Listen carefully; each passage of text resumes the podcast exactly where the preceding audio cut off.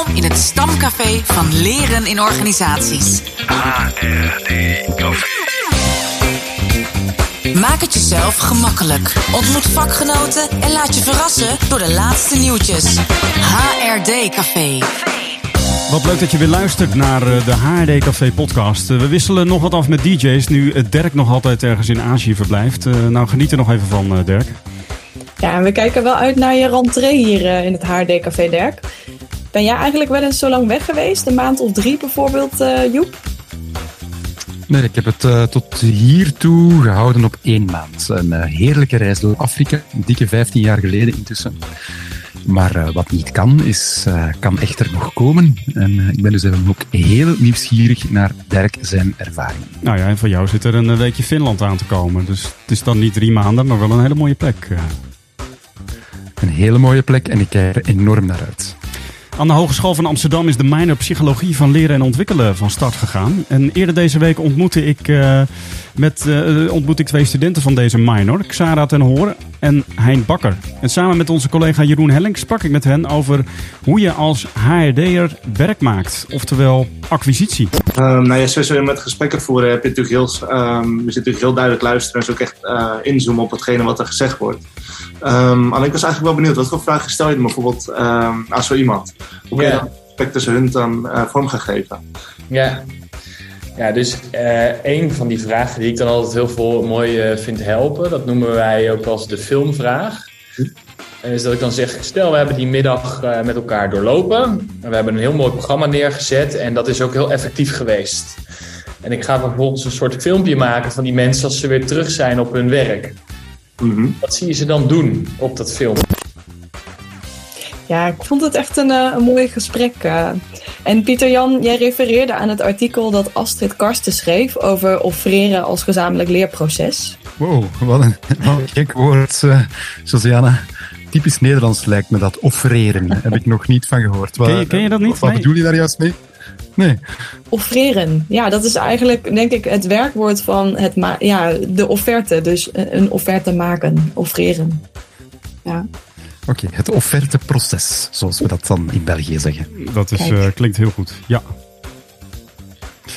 Astrid formuleert eh, drie waardevolle principes hè, die een adviseur in het eerste contact met een opdrachtgever zou kunnen toepassen of bij het offreren hè, in deze. En eh, daar gaan we samen eens naar kijken. Eh, die drie punten of drie principes gaan als volgt. 1. Help de opdrachtgever om zelf antwoorden te leren vinden op zijn vraagstuk. 2. Bouw een gelijkwaardige en open relatie op met de opdrachtgever. En 3. Leg door een gezamenlijke verkenning van het vraagstuk van de opdrachtgever vanaf het eerste contact een fundament voor deze gelijkwaardige en open relatie. Ja, in het vorige fragment stelde Hein de vraag hoe je dat eerste principe in praktijk brengt. Namelijk om de opdrachtgever te helpen om zelf antwoorden te leren vinden. eh, om diens vraagstuk eigenlijk op te lossen en niet zelf met de oplossing te komen. ja, en Je- Jeroen heeft het dan over de filmvraag. En gebruik jij die eigenlijk in je werk, Joep? Wel, ik benoemde het tot nu alleszins nog nooit als eh, de filmvraag, maar, maar ik gebruik de vraag op zich wel om even te peilen van ja, wat wil je eigenlijk zien ontstaan in de organisatie als mensen aan iets hebben deelgenomen? Wat is het, eh, welk soort van gedrag beginnen mensen dan te tonen? En wat is er dan anders dan wat je vandaag ziet? Dus zeker wel. En dan probeer je dat heel zichtbaar te maken. Of eigenlijk zichtbaar eh, te laten zo te vertellen dat het zichtbaar wordt voor je. Probeer zeker hen uit te nodigen om het zichtbaar te vertellen en, en, en echt te, te beschrijven wat ze zien gebeuren op de werkplek en wat mensen anders doen dan, eh, dan voorheen. Het tweede principe dat gaat over bouwen aan een gelijkwaardige relatie. En eh, nou, dat kan als jonge professional ook best wel lastig zijn. En Jeroen die geeft een tip.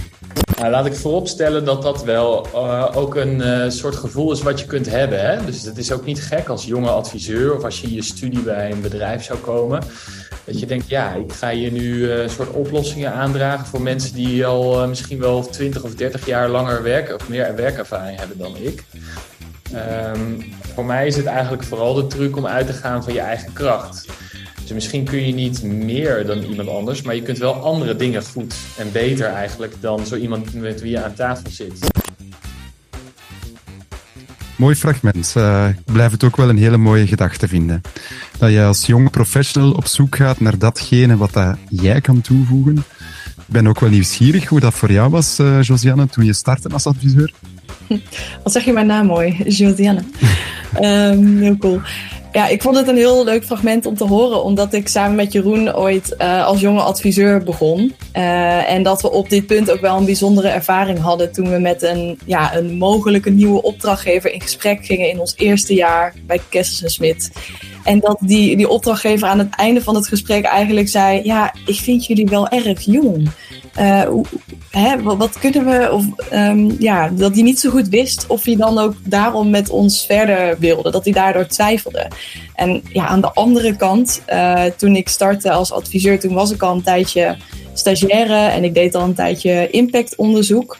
Dus ik had ook al wel wat ervaring met het werken met onderzoek en met opdrachtgevers. En ik merkte dat, omdat ik dat ook een heel leuk onderzoek vond uh, om te doen, ja, dat ik daar juist mijn kracht uit haalde bij nieuwe opdrachten. Dus dat ik mezelf verzekerd voelde en ik wist wat voor resultaten het zou kunnen brengen voor opdrachtgevers. Dus dat ik dacht, nou, ik weet iets wat zij niet weten hoe ze dat moeten doen. Laten we dat samen doen. Dat idee. Ja, echt het op zoek gaan naar datgene waar jij iets in uh, kan toevoegen. Maar ik ook soms wel de omgekeerde beweging zie wanneer ik leertrajecten begeleid of groepen begeleid. En er zijn oudere werknemers, dat ze mij ook wel eens durven de vraag stellen van ja, wat zit ik hier eigenlijk te doen? Ik ga toch bijna de organisatie verlaten. Over een tijdje ben ik weg. En dan ook terug op zoek gaan naar, Jan, ja, wat kan jij dan betekenen? En met name, wat kan je dan betekenen voor uh, startende uh, professionals en, en, en hoe kan je in, in de beweging die zij nog te maken hebben, vanuit jouw ervaring iets gaan, gaan toevoegen? En dan maken ze ook echt de klik en voelen ze beter van, oké, ik heb hier ook een plek in, of ik heb hier ook een stem in en ik voeg iets toe. Het derde principe uit het artikel van Astrid gaat erover dat je toewerkt naar een gezamenlijke verkenning. En in mijn eigen woorden is dat dat je eigenlijk een soort een ontwerpgesprek uh, maakt van uh, de eerste ontmoeting. En dat als je merkt van, goh, het lukt ons om samen te ontwerpen, dan geeft dat eigenlijk ook heel veel energie. Ja, en als je dan wilt weten hoe dat je dat nog verder kan gaan aanpakken en alles in zijn ins en outs wilt leren kennen, dan kan je het complete gesprek tussen Xara, Hein, Jeroen en Pieter-Jan terugluisteren. Ga op zoek naar de editie nummer 17 van de FCE On Air podcast. De link vind je natuurlijk in de show notes, evenals een link naar het artikel over offreren als gezamenlijk leerproces door Astrid Karsten. Hey, Xara die stelt aan het einde van het gesprek eigenlijk nog een hele leuke vraag. Wij zijn nog wel benieuwd naar wat zijn echt absolute no-go's tijdens een gesprek. Wat kunnen we echt niet uh, zeggen of doen? Nou, Jeroen, uh, brand los. Wat is absoluut verboden? nou, wat ik altijd prettig vind, is om heel dicht bij jezelf te blijven. Uh, dus wat ik uh, zou uh, nou, afraden is om een soort beloftes te gaan doen of je veel groter voor te gaan doen dan je bent. Maar hou er wel rekening mee dat je al heel wat bent. Dus je neemt al heel wat mee. En daar mag je best gewoon zelfverzekerd over zijn. Maar je hoeft niet te zeggen dat jij ervaring hebt met iets wat je nog nooit van gehoord hebt. HRD Café Trending Topics. Trending Topics. Wat zijn de laatste nieuwtjes? Tijdens de vorige editie, dat is nummer 21 van het HD Café, spraken we over de mogelijke psychologisering van ons vakgebied. Naar aanleiding van het stoppen van Dr. Phil. En we ontvingen daarop een bericht van Willemijn de Jong. En zij schrijft: uh, Goed idee om het over de psychologisering en individualisering te hebben uh, van onze maatschappij en ons vakgebied. Uh, om dat ook in een keer in de volgende HD-café podcast te doen. En zij zegt: Het doet me eigenlijk denken aan mijn held Dirk de Wachter. Nou, dat is misschien ook iemand die jij kent, Joep, want die komt uit België. Zeker. En zij verwijst naar een artikel uit NRC, de Nederlandse krant, met als titel: De hel, dat is het ontbreken van anderen. En de wachter zegt daarin dat het zijn overtuiging is dat de westerse wereld, uh, dat in die westerse wereld alle nadruk ligt op het ik. De verbinding met anderen uh, komt dan in het gedring. En uh, dan dreigt ook een ontmenseling. En zwaar gezegd is dat natuurlijk, dat geeft hij zelf ook toe, maar toch. En Willemijn geeft aan dat het ehm, wat haar betreft ook onderdeel van onze rol is in ons vakgebied om goed te luisteren en mensen te helpen om elkaar goed te verstaan en ook te begrijpen. Nou, dankjewel voor je reactie, Willemijn. En ik uh, persoonlijk zou ik het best uh, leuk vinden om eens wat dieper in te gaan op dit thema. Nou, heb jij daar als luisteraar ook gedachten bij? Laat het even weten via reactie.hdcafé.nl of via een post op LinkedIn. Ja, en Annemarie Neleman schrijft op Twitter dat ze er ontzettend naar uitkijkt om per 6 maart aan de slag te gaan als lector. Onderwijskundig, of als lector onderwijskundig leiderschap in lerende onderwijsorganisaties. En als lector gaat Neleman zich richten op de facetten van en mechanismen achter onderwijskundig leiderschap. Zoals evidence-informed handelen, teacher leadership, teamleren en professionalisering. Ja, en een speerpunt is de directe doorwerking van de kennis en inzichten uit praktijkonderzoek naar kwaliteitsverbetering in het onderwijs. Wij kijken er alvast naar uit, naar de inzichten die Neleman als lector gaat opdoen. Dus uh, ik ben benieuwd. En uh, Laura van den Ouden schrijft op LinkedIn over het jaarlijkse L&D-onderzoek door Donald H. Taylor. En dat onderzoek laat voor 2023 interessante verschuivingen zien in ons vak. Misschien niet verrassend, maar Taylor ziet het belang van data terugkeren. Natuurlijk door de komst van diensten als ChatGPT, waar wij het uh, een paar afleveringen geleden ook al over hadden. Een andere trend is dat geografie ertoe doet. Uit het onderzoek blijken significante verschillen tussen wat er belangrijk wordt geacht in ons vakgebied per werelddeel. Voor Zuid-Amerikaanse collega's is samenwerking en social learning heel erg belangrijk, terwijl dit thema voor Noord-Amerikanen pas op de achtste plaats komt. Je leest alle conclusies op de website, de website van Donald H. Taylor of via de LinkedIn-pagina van Laura van den Ouden. Als je op zoek bent naar die website, dat is donaldhtaylor.co.uk. Ja, en tot slot willen we collega's Annemarie Bleker en Saskia Tjepkema, dus van Kessels en Smit, nog feliciteren met hun nieuwe boek. En dat nieuwe boek heet Ik Team, Wij Teamen, Maak het beste van je samenwerking. Van harte dames met uh, dit nieuwe boekje. Kennis in ontwikkeling. HRD Café. Ja, de grabbelton. Uh, Joep, zou jij deze keer de grabbelton voor je rekening willen nemen? En uh, zou je willen graaien in de grabbelton? In afwezigheid van Dirk met veel plezier.